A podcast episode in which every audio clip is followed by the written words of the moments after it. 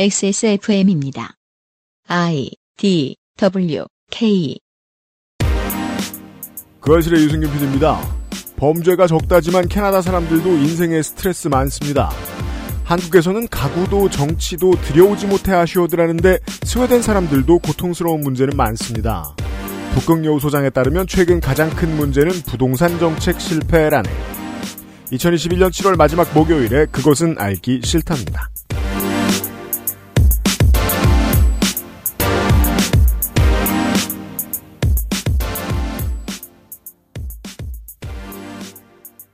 지구상의 청취자 여러분, 7월 한 달도 버티느라 수고가 많으셨습니다. 7월의 마지막 목요일에 전해드리는 424회 그것은 알기 싫다 목요일 순서입니다. 어, 윤세민 리터가 있고요. 네, 안녕하십니까. 윤세민입니다. 무슨 핑계를 대는지 제가 정확히 모르겠지만 유가족들을 세월호 유가족들을 한 자리에 다 불러놓고 어, 그 뒤에서 희생자들의 사진과 물품을 빼내기 위해서 철거반을 기억 공간으로 보내가지고 서울시가 말이에요. 음. 네. 어, 이번 주에 그런 일을 저질렀습니다.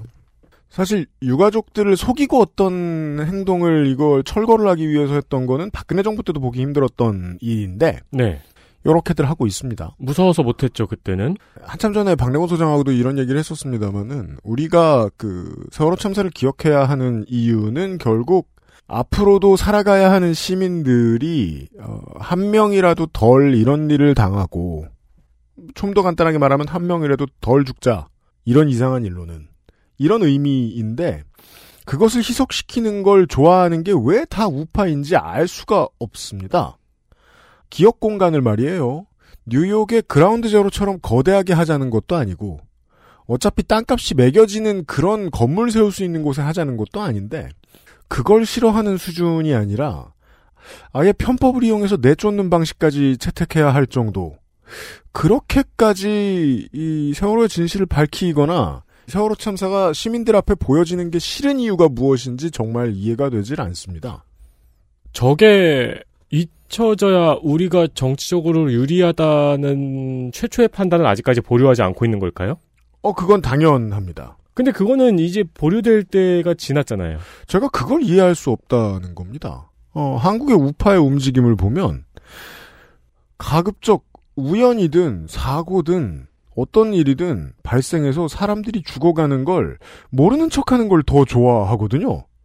이럴 이유가 뭔지 잘 모르겠습니다. 우파도 정치 세력인데. 그러니까 이거는 마치 일본이 네. 소녀상을 대하는 듯한 태도잖아요. 어, 비슷한 구석이 없지는 않습니다. 네. 근데 우리가 지금 독일이 홀로코스트 기념 추억 공간을 하나 더 만들었다고 네. 해서 특이한 민족이네. 이렇게 생각하지 않잖아요. 바보 아니야? 라고 하지 않아요. 그렇죠? 네. 거긴 보수 없나? 있어요. 집권당은 기독당이에요. 네. 한국 우파를 이해하기가 참 힘듭니다. 어, 뉴스 시간에 에, 이해하기 어려운 이야기 하나 또 전해드리고, 어, 어찌 보면, 듣고 보면 되게 해괴한데, 듣고 보면 이해가 잘 되는 이야기가 오늘과 내일 준비되어 있습니다. 오랜만에, 네. 스웨덴 이야기네요. 네. 오랜만에, 어, 소장 in the North. 겨울은 멀었지만, 북소장이 옵니다. 얼마 전에 특이한 경험을 했어요. 뭐요? 오전에 레고를 조립하고 응. 오후에 이케아 가구를 조립했거든요. 스웨덴이 시키는 대로. 아, 아, 저, 저긴 덴마크죠. 아, 그렇죠. 네. 확실히 판단을 내렸어요. 뭐요? 설명서는 레고가 더 잘 만들어요. 아, 그래. 그, 레고 설명서는 보면, 네. 레고맨이 뒤통수를 극적이는 그림 같은 건 없잖아요. 네. 아니 그리고 그날 네. 얼마 전에 요파시에도 설명서 관련 사연이 있었잖아요. 아, 네, 맞습니다. 또 제가 생각했던 게 음. 아, 레고 설명서는 음. 인류가 남겨야 될 유산 정도는 된다. 어, 좋은 매뉴얼은 인류에게 아주 중요한 자산입니다. 미래 인류가 봐도 이해를 할 거거든요. 부동산 문제로 고민하는 정치인들에게 에, 매뉴얼을 제작하는데 도움이 될 수도 있는 이야기를 전해드릴 수 있기를 바랍니다. 오늘과 내일. 네. 아, 좀 이따 이야기를 해보겠고요. 그것은 알기 싫다는 남해에서 온 바다 보물 바보상회, 실천하는 사람들을 위한 노트북 한국 레노버, 8시간 달여낸 프리미엄 한방차 더 쌍화, 한 번만 써본 사람은 없는 빅그린 프리미엄 헤어케어에서 도와주고 있습니다. XSFM입니다. 혼술 세트로 부담 없이 간편하게 맥주만 있으면 뭐해? 술안주는 바보상회. 빅그린이 소개하는 탈모 예방 샴푸법. 샴푸로 거품을 내주고요. 흐르는 물에 온도는 차갑게 해서 여러 번 헹궈주세요. 탁탁 두들겨서 모발의 물기를 제거하고 말릴 땐 꼭 찬바람을 이용하세요. 제일 중요한 건 아시죠? 빅그린 hair loss 샴푸를 사용하는 거죠. Big Green 신비의 구스베리에서 해답을 찾다. 빅그린 hair loss 샴푸. 빅그린 라인업 리뉴얼 끝. 빅그린이 샴푸 라인업의 리뉴얼을 모두 끝마쳤습니다. 포장만 바꿨을 리가 없죠. 그럼요. daily 샴푸, two three sensitive 샴푸, 그리고 anti hair loss 시리즈 샴푸. 이 중에서 anti hair loss 시리즈 샴푸 인기가 많습니다. 네. 네. anti hair loss가 중건성용, 중지성용 두 가지로 나옵니다. 음. 그런데 저를 포함해서 네. 생각보다 많은 이들이 자신의 두피가 지성인지 건성인지 모르죠. 그렇죠. 그리고 또 어렸을 때에 비해서는 분명히 바뀌거든요. 네, 나이 먹으면 또 바뀌어요. 네. 그것도 또 그 그때 그때 알아봐야 됩니다. 네. 아, 살면서 맞는 말인데 제일 안 어울리는 뭐 말하기 대회 같은 데서 아직까지 기억 남는 기억에 남는 문장이 있었는데 뭡니까? 이명박 cool tone. 향수 이름이에요? 피부가 cool tone이라고. 4대강 cool water. 거.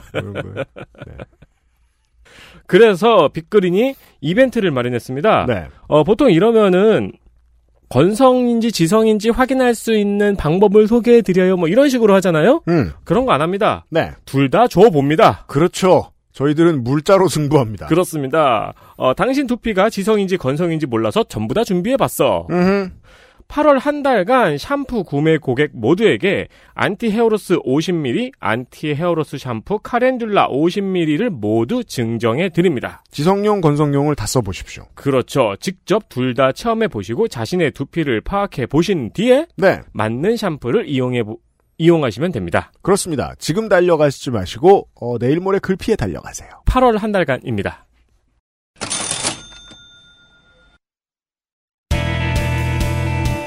뉴스 roundup History in the making.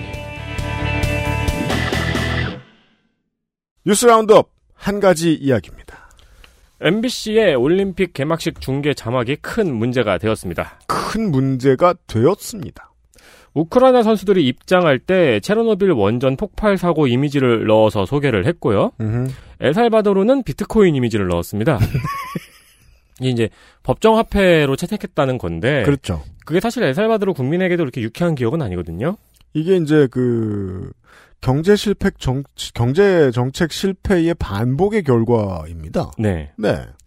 IT는 폭동 사진과 대통령 암살로 전국은 안개 속이라는 문구를 넣었고요. 시리아의 경우에는 10년간 이어진 내전이라는 문구를 넣었습니다. 이게 뭐랄까 한국 저널리즘의 진수를 보여주고 있죠. 네. 이제 모든 청취자분들이 다 이해하십니다만 한국 언론만 보고 있으면 실제 세상이 어떻게 돌아가는지 알 수가 없습니다. 그렇죠. 워낙에 이상한 소리들을 많이 해놓으니까 그, 그 버릇의 연장선에 있죠. 그러면 이 스포츠 저널리즘 하던 사람들인데 이 사람들은 그걸 어디서 배워왔을까? 통신사에서 우락가야던 사람들도 아니고 그냥 두면 이런 게 나온다고 볼 수밖에 없습니다. 네. 음. 마셜 제도는 한때 미국의 핵실험장이라는 문구를 넣었고요. 아프가니스탄의 경우에는 양귀비 운반 사진을 넣었습니다. 또다시 또 다른 점 이제 그 많은 사람들이 지적했던 거는 또 자기들이 아는 나라에 대해서는 이런 치욕적인 말을 안 넣습니다. 네. 네. 노르웨이는 연어, 음. 이탈리아는 피자, 그리고 터키는 아 이, 스크림 아저씨가 나왔더라고요. 그, 이렇게, 그, 돈두루만가? 네. 그 아저씨 있죠. 그 아저씨 사진을 넣었더라고요. 저 뺏어가는 분. 네. 네, 근데 이게 이제 뭐 이런 감입니다. 어, TV조선이나 채널A의 컨텐츠들은 기본적으로 6, 70대를 상정하고 컨텐츠를 만듭니다. 조금 무례하더라도 이 사람들이 이해할 수 있을 수준에 맞춥니다. 음. 근데 이번에 MBC의 자막과 화면은 그것마저 넘어섰습니다. 그렇죠. 일본은 초밥, 그리고 루마니아는 영화 드라큘라의 이미지를 썼습니다. 네.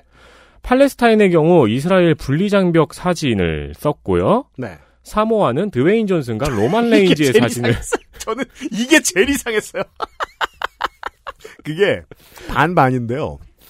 어, 스포츠 시장에서, 미국의 스포츠 시장에서 Pacific Islander들에 대해서 이야기하는 건 네. 좋은 일이에요. 네. 그건 heritage를 존중하는 문제니까. 네.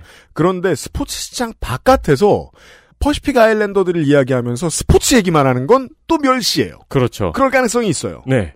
로만 레인즈도 그쪽 그 Pacific Island예요? 네, 사촌입니다. 아 사촌 아 사촌이에요? 네. 어 지금 알았네요. 네. 아, 직계죠, 로만 레인즈는. 음. 네. 아, 아파, 시카, 그, 뭐 70년대 레슬링을 보시던 분들은, 네, 아무튼. 네. 또한 코로나 백신 접종률과 1인당 GDP를 소개했어요. 네. 자막에. 어, 이것도 역시 격차에 집중한 정보라는 비판을 받았습니다. 보면서 너무 웃긴 거예요. 접종률이 1%인 걸 왜 써줄까? 그러니까요. 우리 그, 저희가 저, 올 초였습니까? 작년이었습니까? 그, 어, 아세안 국가들에 대한 간단한 이야기들을 떠들 때, 아, 몇 번 말씀을 드렸을 텐데, 우리가 평상시에 만나면서 같이 대화하기 싫은 사람들 중에는 이런 사람들이 있어요. 온 세상을 한 줄로 해석하는 사람들. 음, 네. 어떤 것들은 다 순위가 있다라고 생각하는 사람들. 이런 네. 사람들하고 대화하면 겁나 빨리 피곤해집니다. 예. 그래서 내가 무슨 재미있는 거, 내가 오늘 본 어떤 멋있는 거에 대해서 얘기하면 그거 그런 거 아니야. 그거 너 뭐에 비하면 어떻던데 이런 소리 하는 사람들 어, 그렇죠. 죽탱이죠. 이거는 그러니까 그런 자세예요.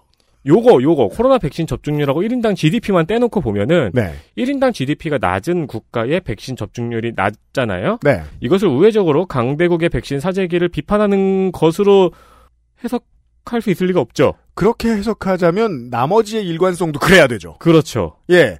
그러니까 뭐 미국이면은 그 전쟁 내고 다니는 사진 보여줘야 돼요. 어, 그렇죠. 영국이면은 해가 진 나라 이렇게 해줘야 되고. 근데 그러지 않았을 거 아니에요? 네. 음. 이것도 역시 격차에 집중한 정보죠. 음. 네.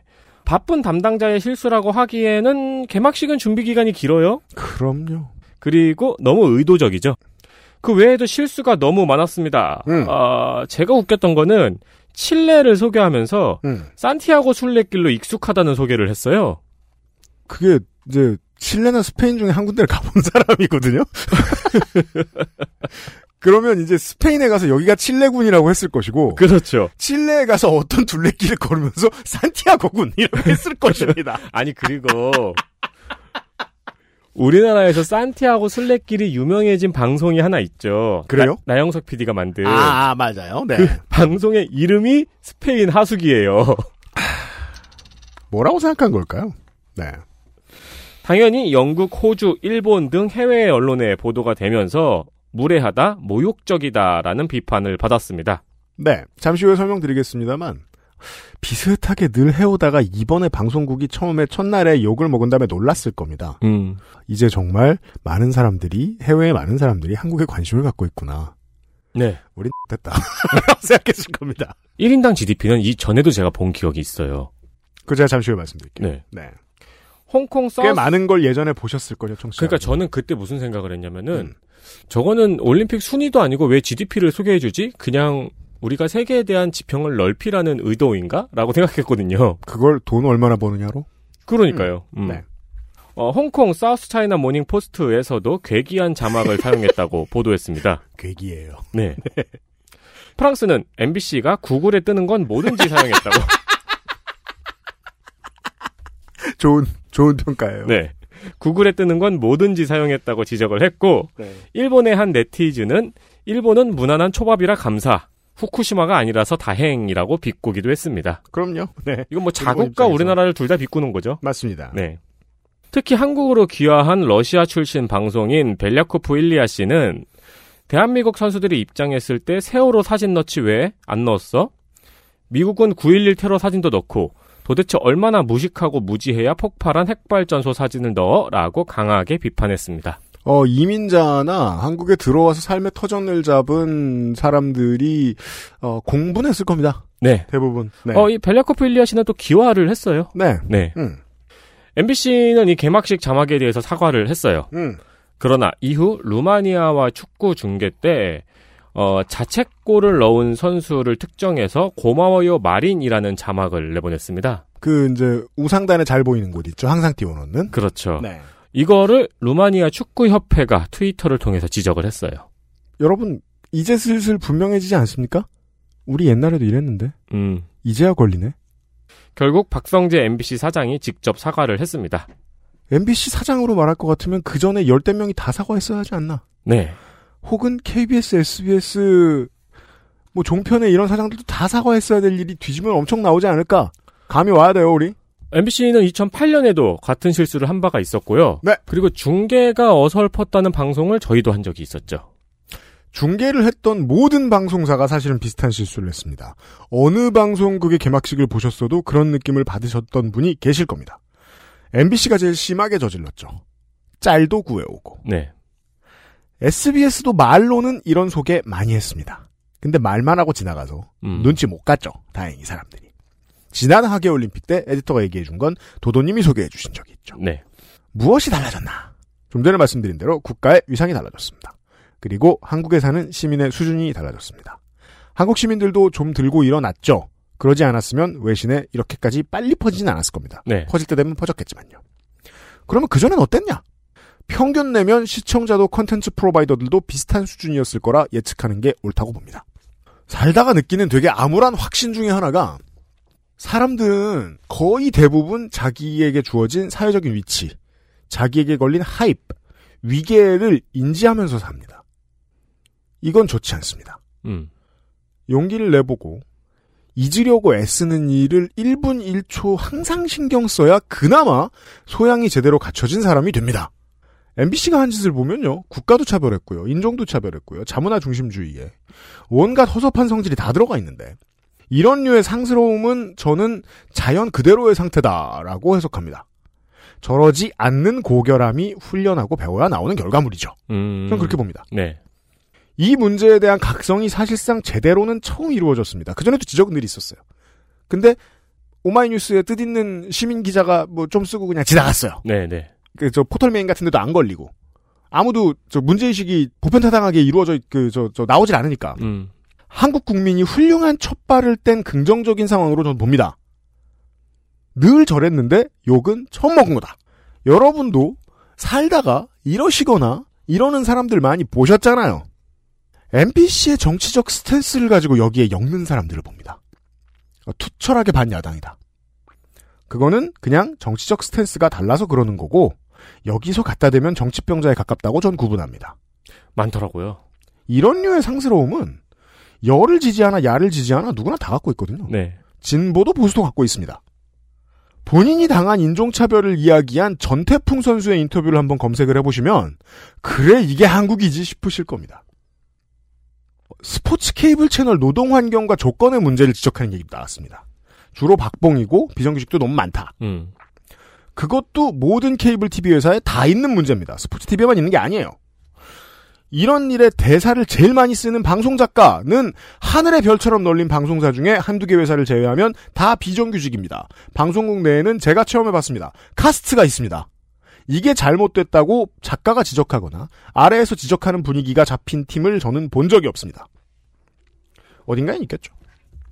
스포츠 방송사들은 유럽 축구도 중계하고 NBA도 중계하고 UFC도 중계하지 않느냐? 해당 종목의 팬 커뮤니티를 가보십시오. 앞뒤 맥락도 안 알아보고 Black Lives Matter는 눈꼴 시렸고 All Lives Matter가 맞는 말이라고 말하는 분들 서넛 중에 한 명 있습니다. 그게 한국입니다. 지금 사는 전셋집에서 부당하게 퇴거된 다음에 제가 전에도 말했죠. 집주인의 삶도 소중하다. 집주인이 이런 시위하고 있으면 그런 집주인을 만나도 이런 사람들은 교훈을 얻기가 힘듭니다. 당분간은. 네. 이건 한 세기짜리 추세입니다. 동아시아의 국가들은 소양을 쌓고 덕을 쌓기 전에 돈을 너무 빨리 벌었습니다. 한중일은 그 점에서는 새쌍둥입니다.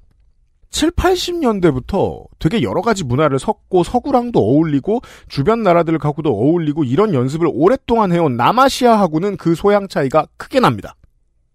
문을 열면 먼 데를 가도 똑같이 사람이 있고 문화가 있다는 상상력이 극도로 부족합니다. 그러니까 외국인만 보면 두유노 강남 스타일을 한 거죠. 음. 나쁜 얘기 많이 했는데요. 어, 아무튼 대표로 MBC가 매를 맞은 건 전 좋은 일이라고 생각합니다. 알아보는 시민들이 늘어났다는 증거고 앞으로도 늘어날 거고 지금부터 한번 관찰을 해보시면 좋을 것 같습니다. 우리 미디어 컨텐츠는요. 되게 좋다는 다른 해외의 선례를 들어서 방송을 들여와서 방송을 만듭니다. 자생적으로 생긴 것도 있지만 전통적으로는 일본이나 서구의 것들을 많이 베껴왔죠. 네. MBC 때문에 생긴 일이니까 MBC 스포츠 플러스에 대한 상념으로 마무리를 좀 해보겠습니다. 이 만들어 놓은 결과물을 보면요. 수입해 오기 전에 원전하고 조금씩 달라요. 메이저리그 야구 중계는 현지 방송국이 구성을 담당합니다. 카메라 감독님도 다 현지에 있고 PD들도 현지에 있고 관중을 비춰줄 때 기준이 있어요. 1번. 좀 전의 플레이로 인해서 생겨난 경기장 내의 감정을 대변해줘야 됩니다. 음. 2번. 지금 경기를 치르고 있는 두 팀의 역사와 문화를 대변해주는 장면이 나와야 됩니다. 역사와 문화를 대변해주는 장면이면 관중 중에 유니폼을 full로 입고 있거나 나이를 마- 나이가 많이 드신 분을 소개하거나 아니면은 뭐 시카고 컵스가 우승하기 직전에 그 저주받은 염소 본인은 아닙니다만 염소를 보여준다거나. 예. 네. 근데 MBC 스포츠 플러스의 야구 중계를 보시면 관중을 비출 때 1번 이걸 좀 고려한 다음에 경기장 내의 감정 네. 이걸 좀 보여준 다음에 나머지 모든 조건은 다 풀매한 젊은 여성으로 채워집니다. 그건 우리나라 스포츠 중계가 다 그러죠. 엠스플이 제일 심합니다. 네. 사람들 사이에서 말 안 해도 느끼는 분위기하고 맥락이 있어요. 이거를 이제 어 정치적으로 너무 심한 거 아니냐라고 평가하시기 전에 엠스플의 야구 중계를 보시면서 한번 세보세요. 10번 중에 몇 번이 그러나. 거의 9번. 9.5번입니다. 음. 제 경험에 의하면. 사람들이 말 안 해도 느끼는 분위기하고 맥락이 있습니다. 그건 뭐 술 마실 때 뭐 대화할 때다 있습니다. 맥락이 있어요. 근데 그 맥락을 끊어. 그 다음에 PD랑 카메라 감독 관음증으로 이걸 채우잖아요. 이러면 중계진이 할 말이 없어지죠. 맥락이 끊겼으니까. 네. 그래서 그 기에 눌립니다. 네. 카메라 감독이 뭘 잡았느냐 하는 그 기에 중계진이 눌려요. 그 장면이 경기 중계 보면 대여섯 번은 나옵니다. 말을 안 하죠, 보통. 우리는 그 문제점을 무시해올 만큼의 국민들이었던 거예요. 이 긴 세월 동안. 다른 회사보다 MBC 스포츠가 특히 심합니다. 네. 데이터 analytic으로 보면 MBC 스포츠 플러스는 다른 회사보다 훨씬 유능한 회사입니다. 근데 문화 코드로는 문화 방송이 제일 저질입니다. 이런 측면에 있어서는. 그 사람들이 계속해서 앞으로도 물갈이가 될 텐데 그러다 보면 쥐도 새도 모르게 갑자기 바뀌는 문제입니다. 이런 문제는. 어제까지 이랬다가 내일 확 바뀌지는 않습니다. 문화 코드란 사람들의 마음속 깊은 곳에 어딘가에 내재돼 있는 거니까. 아, 한두 명 갈고 몇 번 문제시 됐다고 바뀌지 않을 겁니다. 계속 이렇게 갈 겁니다. MBC를 위시한 많은 대형 방송사가 한동안 이런 문제 일으킬 거고요. 그때마다 알아두시면 도움이 될게요. 늘 이랬고 이제야 혼나기 시작한다는 겁니다. 그리고 돌아보면 되게 멀리 와 있어요. 제가 예전에 뉴스 archive에서 한번 말씀드렸던 것 같은데 2010년대 KBS 1박 2일에서 게임을 해서 음. 승자팀은 그 해에 미스 코리아와 데이트를 했고 패자팀은 개그우먼이랑 데이트를 하는 그걸 제가 뉴스 archive에서 전해드린 적이 있었거든요. 네. 지금 와서 돌아보면 아득히 먼 곳이죠. 아, 만약에 그들이 나라였다면 어, 밑에 백신 접종률과 GDP를 깔았을 것입니다. 네. 네. 간단한 뉴스 archive였습니다. 아니요, 간단한 뉴스 roundup이었습니다. 간단한 뉴스 roundup이었습니다. XSFM입니다. 임금님께 진상한 전통 방식 그대로. 현대인에 맞춘 프리미엄 한방차 더 쌍화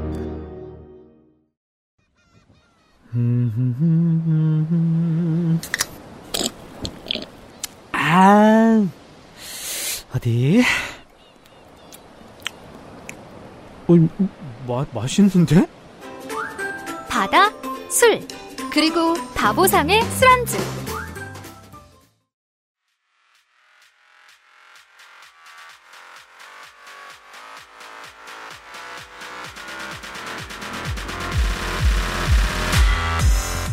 북유럽 연구소 팟캐스트 에디션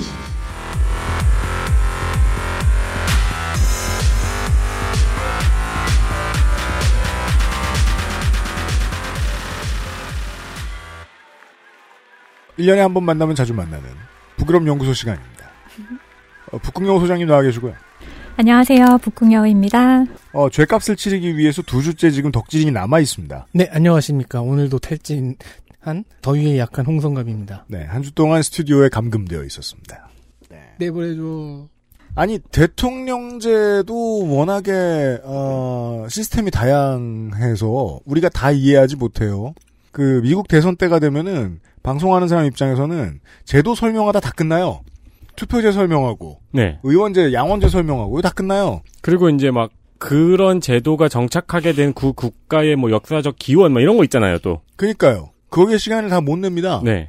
어, 의원 내각제 하면 우리가 가장 잘 아는 건 보통 일본의 패턴입니다. 그런데 이 일본의 패턴은 총리를 국회가 투표를 합니다. 그러면 이제 그 왕이 임명을 해주는 그 청- 형식적인 절차를 거쳐서 총리가 되죠. 왕은 그냥 임명만 하는 거죠. 네. 그 왕 대신 대통령이 들어간다는 점에서 아일랜드가 좀 다른데 그게 비슷하고요. 네. 스웨덴은 스웨덴대로 좀 다릅니다. 국회의장이 혼자서 총리 후보를 지명합니다. 그러면 의회가 신임 투표를 합니다. 음. 싫어요와 좋아요만 있어요. 페이스북보다도 선택의 폭이 좁아요. 네. 슬퍼요 이런 거 할 수 없어요. 국회 힘내요. 의장은 여당이 하나요? 의장은 보통 나이가 제일 많은 사람이 해요. 아, 장유유서예요? 약간 그런 게 있어요. 어. 그런데 최근에 스웨덴 총리가 불신임을 받고 총리직에서 물러났다가 다시 돌아오는 사태가 있었어요. 오. 아, 문어크 했다가 다시 온 거예요? 이게 재밌죠. 불신임을 의회가 할 수 있어요. 그러니까 불신임을 당했다는 건 의회에서 그 의회 의원들이 음. 내쫓았다는 얘기잖아요. 음. 그러니까 걷어 차여서 떨어졌다가 돌아왔다는 건 또 의회에서 자- 신임 투표 신임 결정을 했다는 얘기잖아요. 짧게만 설명하면 인준을 새로 할 총리 후보를 못 구했고 그리고 어. 아 그래서 이제 그 임시 총리 역할을 하고 있었던 쫓겨난 총리를 다시 인준합니다. 근데 인준이 된 겁니다. 의회에서 짧은 시간 동안 마음이 바뀌었는지 우리는 제도를 모르니까 알 수 없어요. 이건 음. 뭐죠? 밀당인가요? 아, 원인과 과정에 대한 설명을 들어봐야 되겠습니다. 그, 지금 이달에, 아, 남한은, 한국은 임기 말인 대통령의 지지율이 너무 높은 기현상을 지금 우리가 보고 있는데, 어, 한국 언론이나 언론인들이 잘 이렇게 해석해주지 않는데 저는 그 중요한 이유 중에 하나로 4차 대유행과 관련된 rally around flag, flag 현상을 좀 짚습니다. 몇 번 겪어봤고 성공적인 실험을 워낙 많이 해봤기 때문에 한국 국민들이 위기의식을 느꼈을 때 대통령 위주로 다시 지지세가 집결할 수도 있는 상황이 충분히 됐다고 보거든요. 근데 또 그렇게 해석하진 않더라고요. 다들 양쪽 중에 하나의 편을 들어야 하니까. 아무튼 방역 정책이 이게 고개를 그 기아우뚱하게 만들었던 제가 지금 이제 와서 돌이켜 보면 좀 이상한 정책이었음에도 불구하고 지지율에 큰 타격을 입지 않았던 걸로 기억하는데 그랬던 스웨덴의 총리를 무슨 일이 끌어내렸느냐. 이 코로나가 아닌 다른 사유인가 보네요. 말씀하시는 걸 보니까. 코로나와 먼 혹은 가까운 연관이 있습니다. 직접적으로 코로나는 아닌 것 같습니다. 이번 주에 얘기해요. 얘기해요. 아, 이제 시작하면 돼요? 네. 소개 안 하지 않았어요, 두 분? 아, 괜찮아요. 괜찮아요. 어, 그렇게까지 소중한 존재가 아니라서. 네. 네, 시작하겠습니다. 음. 지난 7월 7일 스테판 뢰벤 스웨덴 총리가 가까스로 총리직에 복귀했습니다. 그렇습니다. 그 과정을 복기해 보자면 음. 일단 6월 21일에 총리 불신임 투표를 붙였어요. 그런데 네. 그게 가결이 되면서 이제 이 사람이 총리직에서 나가야 되는 상황이 됐죠. 음. 일주일 동안 생각할 시간을 갖고 어떻게 할까 고민을 하다가 스스로 6월 28일에 사표를 냈습니다. 한 주 만에. 네. 만약에 사표를 안 냈으면 어떻게 되나요? 끌려 나가나요? 그, 그렇게 되겠죠? 모르겠어요. 예, 그렇죠. 자격은 없으니까. 음. 어쨌든 사표를 냈고, 그리고 아까 말씀하신 대로 국회의장이 그러면 다음번 총리를 누가 하면 좋을까? 이러면서 다른 당, 그러니까 반대당, 야당이었겠죠? 음. 야당의 이제, 어, 당수에게 그럼 네가 한번 내각을 구성해봐. 이렇게 음. 했는데 구성을 못했어요. 네. 그래서 아 나 이거 과반이 넘어야지 이제 내각을 구성할 수 있으니까요. 그래서 못 못하겠다 이렇게 말을 해서 그러면은 다시 돌아와서 이제 3인당의 대표였던 그 원래 총리 원래 스테반 총리. 루비엔한테 했는데 레비엔이 구성을 했죠. 그래가지고 다시 한번 7월 7일에 투표에 붙였는데 단두표 차이로 네. 이 사람이 다시 총리 자리에 복귀를 하게 됐어요. 근데 어, 네. 그 이유가 이, 이 거의 보름, 그러니까 16일 동안 스웨덴은 지금 총리가 없는 상황이었는데 재미있어요. 단 두 주 만에 숫자만으로 보면 잃었던 이 과반의 신임을 되찾았다는 거예요, 총리가. 그렇죠. 음. 그- 근데 이 2주 동안 이렇게 총리가 없는 상황, 이런 코로나 같은 위기 상황에서 되게 급한, 긴급한 일인 거잖아요. 네. 왜 이런 일이 벌어졌을까? 아까 말씀하신 것처럼 진짜 코로나 때문이었으면 이해가 가죠. 스웨덴의 코로나 대응에 대해서는 전 세계적으로 말이 많았으니까. 음. 근데 뜻밖의 한국도 아닌데 부동산 때문이었습니다. 부동산이랍니다. 아, 그 2주 사이에 부동산에 급박한 변화가 생겼다는. 예, 약- 그 급박한 변화가 생길 뻔한 일이 있었죠. 음. 이게 구말리 밖에 있는 사람 입장에서는 저기는 땅도 겁내 넓고 네. 인구도 우리의 10분의 1밖에 안 되는데 뭐가 문제라는 거야라고 생각하지만 각국의 정치를 들여다볼 때마다 느끼는 건데요. 행복은 상대적입니다. 어, 생각해보니까 거기는 부동산이 남잖아요. 어, 아. 부동산, 땅, 토지는 네. 남죠. 제가 토지는- 부동산에 있어서는 금치산자나 다름없는데 뭘 다름없어. 그게 너지. 그, 그렇죠. 네. 대도시 중심으로 인프라가 짜여져 있다고 가정을 하면 대도시는 어쨌든 어느 나라나 한정된 자원이죠. 음. 어, 다르게 생각해 보면요. 한국도 땅이 좁은 것 같아도 수도권 과밀 아니면 살만할 걸요? 아, 맞아요. 그렇죠. 그렇죠. 네. 한국도 그런 얘기가 가끔 있죠. 외국의 한국 과학자들에선 남한이 결코 작은 나라가 아니다. 네. 음. 이 남한 뚝 떼어서 프랑스나 독일 옆에다가 딱 갖다 붙이면 꽤 큰 나라다. 하긴 강원도만 가도 지금 지역구가 몇 개가 합쳐졌는데요. 네. 그쵸. 나라도 사실 우리나라 작은 게 아니고 일도, 인구 밀도로 보면 우리가 네덜란드하고 비슷하거든요. 음. 근데 네덜란드에 가면 우리처럼 이렇게 빡빡하다는 느낌은 받지 않아요. 물론 거기도 부동산 문제가 심각하긴 하지만 어, 심각하긴 하지만. 그러니까 남한 전체의 인구 밀도라는 거는 정말 무의미한 평, 평균이죠. 제가 이 원고를 읽고서 제가 심심하면 하는 일이 있죠. 북유럽의 street view들을 봤어요. 네. 다행히 저는 오늘 얘기 나올 줄 몰랐는데 네덜란드의 몇 개의 도시들도 구경을 해봤거든요. 음. 뭐 다 1층이야. 음. 어디에 살아? 아, 다그 많은 1층이면은 사람들이. 스카이라인 하늘 보기 되게 좋은데.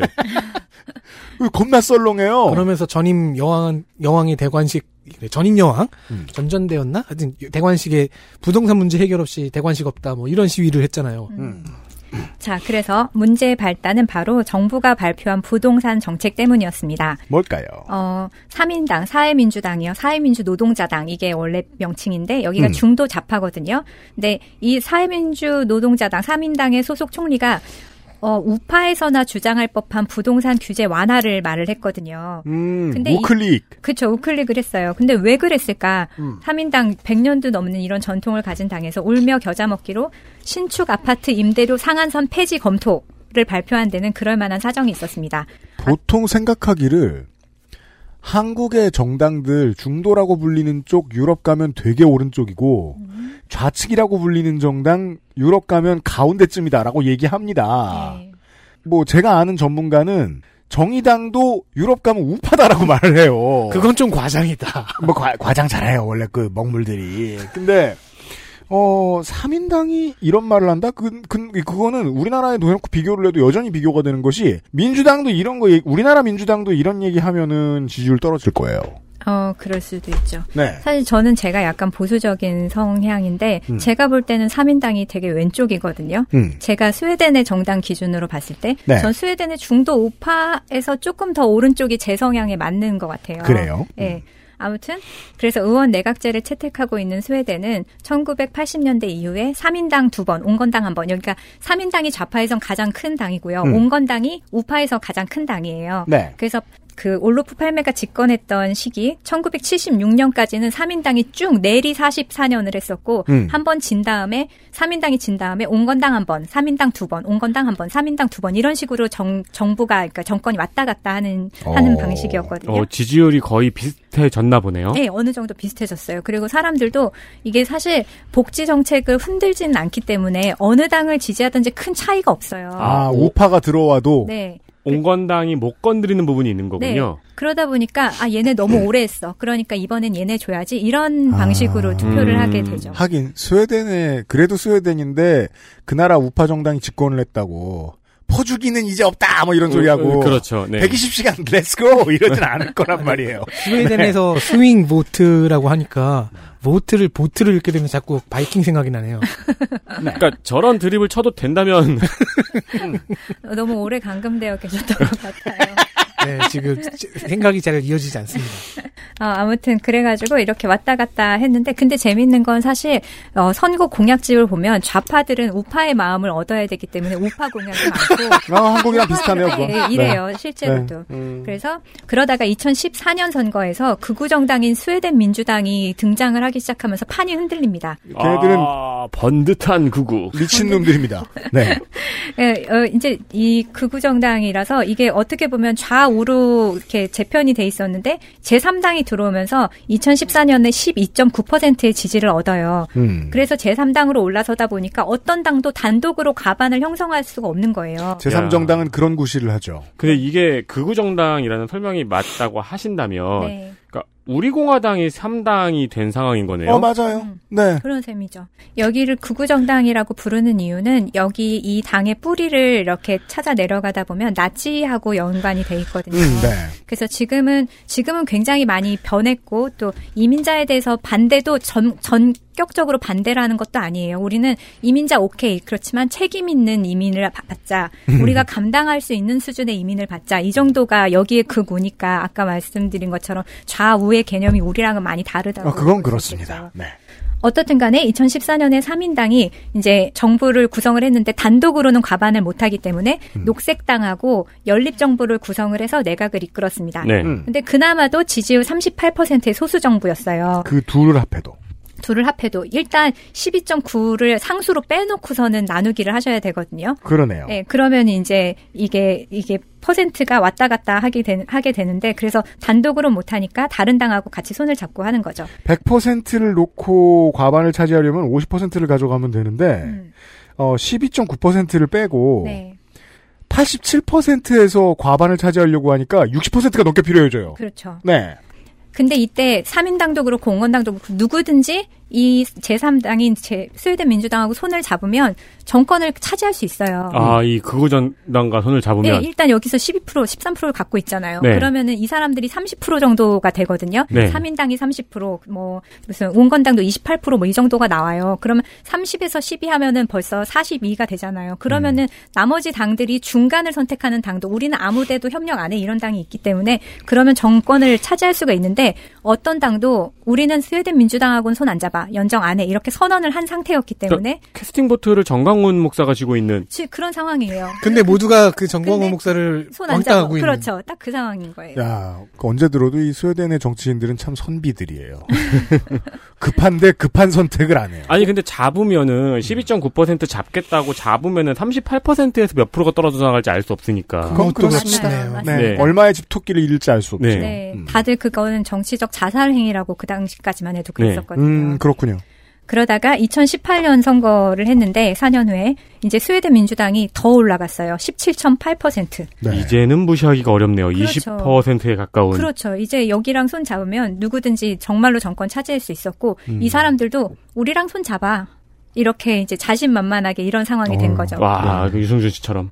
내 손을 잡아봐. 지난 국회 국민의당 정도의 힘입니다. 이 정도면. 네. 진짜 셌어요. 네. 음. 그래서 2018년 선거에서 3인당이 28.7, 온건당이 20.1이었으니까 이제 우파의 수장인 온건당하고 고작 2.3% 조금만 음. 있으면 누가 우파의 이제 수장이 될지도 모르는 상황이 된 거죠. 온건당은 아이덴티티부터 흔들리네요. 그렇죠. 거의 뭐 목에 칼이 들어온 느낌이었겠네요. 음. 하지만 이번에도 역시 어느 당도 스웨덴 민주당과는 연립 정부를 구성하지 않겠다 이렇게 일찌감치 선을 그었습니다. 아이고 올곧다. 그 고립시켜야 될 상대가 더 커진 거죠. 음.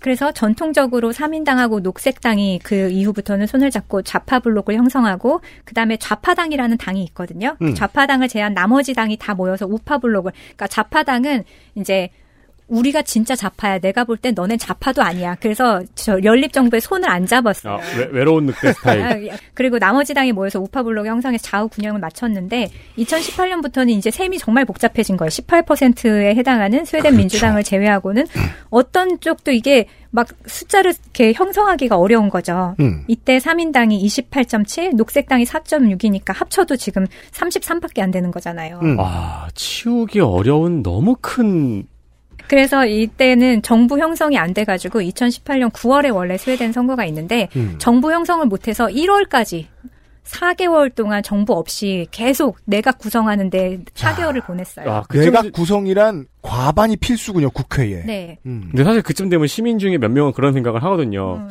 괜찮은데? 이대로? 뭐가 문제야? 그죠? 그래서, 네. 그래서 그때 결국 아까 말씀드린 3인당, 녹색당 더하기 중앙당이라는 당이 있는데요. 중앙당은 예전에 농민당에서부터 발전한 당이고 아. 원래는 우파예요. 음. 약간 왕을 뭐 지지하고 이랬던 우파였는데 음. 거기서 떨어져 나와가지고 여기 붙고 그다음 자유당이라고 좌파 당 이렇게 리버럴 그러니까 경제에 있어서 음. 자유주의 같은 걸 추구하는 네. 당인데 요 두 개가 3인당의 손을 잡아주면서 어. 중도 우파 연합이 흐트러지고 이제 3인당을 지지하면서 4개월 만에 가까스로 내각을 어. 구성했었죠. 지금 이 알려주신 두 개의 정당이 원내에서 어, 제5, 제7의 정당들인데 그렇다고 해서 우리나라처럼 막 한석 있고 두석 있고 그런 게 아니에요. 네, 제법. 세가 꽤 큽니다. 네. 중앙당이 사, 아, 4위예요, 중앙당이. 아, 그래, 죄송합니다. 사당이 31석. 원내의 거의 10분의 1 수준이에요. 네. 음. 마, 마지막 꼴찌라고 할 수 있는 8당인 녹색당이 16석. 음. 그래서 여기 이제 이렇게 다당 다당제가 잘 형성이 돼 있는데 음. 어떻든간 우파에서 떨어져 나와서 3인당을 지지해 준 거잖아요. 음. 그러면서 조건을 내걸었죠. 우리가 너네 지지해 줄 테니까 그러면 이거 들어줘 하면서 내걸었던 조건이 바로 부동산 개혁, 신축 아파트에 대한 임대료 상한선 폐지다. 이게 연정의 재미있는 점이죠. 작은 정당의 진짜 캐스팅 보트는 이렇게 쓰입니다. 우리가 이게 그 지난번 국회에서 국민의당에게 볼 수 없었던 어떤 진취적인 태도죠. 이거를 어쩔 수 없이 드- 내각을 구성하려면 이 부탁을 들어줘야 되고 네. 이 부탁을 들어줬더니 총리가 잘렸다. 네, 약속은 이제 약속이니까. 그래서 음. 전통적으로 이제 주택 임대료를 스웨덴은 시장에 맡겨왔어요. 이게 시장에 맡겨왔다고 하면 되게 웃기지만 음. 이게 갓 이게 북유럽 물가를 감안을 하면은 이제 북유럽 물가 비싸잖아요. 네. 집세가 되게 비쌀 것 같죠. 음. 근데 이제 수도인 스톡홀름의 스튜디오 아파트 월세가 지금 5천 크로나가 제 최저 최저선이에요. 음. 그럼 우리 돈으로 한 70만 원 정도 되거든요. 70만 원이요. 네. 음. 그러면 파리나 런던에 비하면 거의 반값 수준이에요. 그렇죠. 유럽의 다른 도시에 비하면. 네, 그러니까 물가를 감안한다고 해도 스톡홀름 월세가 되게 낮게 형성이 돼 있는 거죠. 그러게요. 거기 물가를 감안하면 정말 싼. 음. 그런데 이게 시장에 맡겨왔으면 사실 막 이렇게 스톡홀름 같이 사람들이 많이 사는 곳이면 막 올라야 되잖아요. 네. 근데 이게 되게 잘 규제가 되는 것처럼 낮게 형성이 돼 있었거든요. 당연히 있었고. 관에서 칼같이 관리를 했을 거라고 예측할 수 있습니다. 그렇지만 스웨덴은 대부분의 모든 것은 자율에 맡기는 거지 관에서 규제를 하지 않아요. 자율에 바뀌었는데 어떻게 이렇죠? 그쵸, 다들 신기하죠. 선비야. 이게 스웨덴의 임대료는 정부 규제나 개입 없이 임대인과 임차인 대표가 협상을 통해서 정하도록 되어 있습니다. 아, 임차인 협회의 맞아요. 파워가 있는 거군요. 네. 그래서 임차인 협회가 전국 조직이에요. 아, 임차인을 정치 세력화했군요. 이거 좋네요. 그래서 1950년대 공공 임대 주택부터 시작해서 이제 1978년부터 민간 임대 주택도 세입자와 공급자 대표가 단체 협상을 통해서 매년 임대료 인상률을 결, 결정해 왔습니다.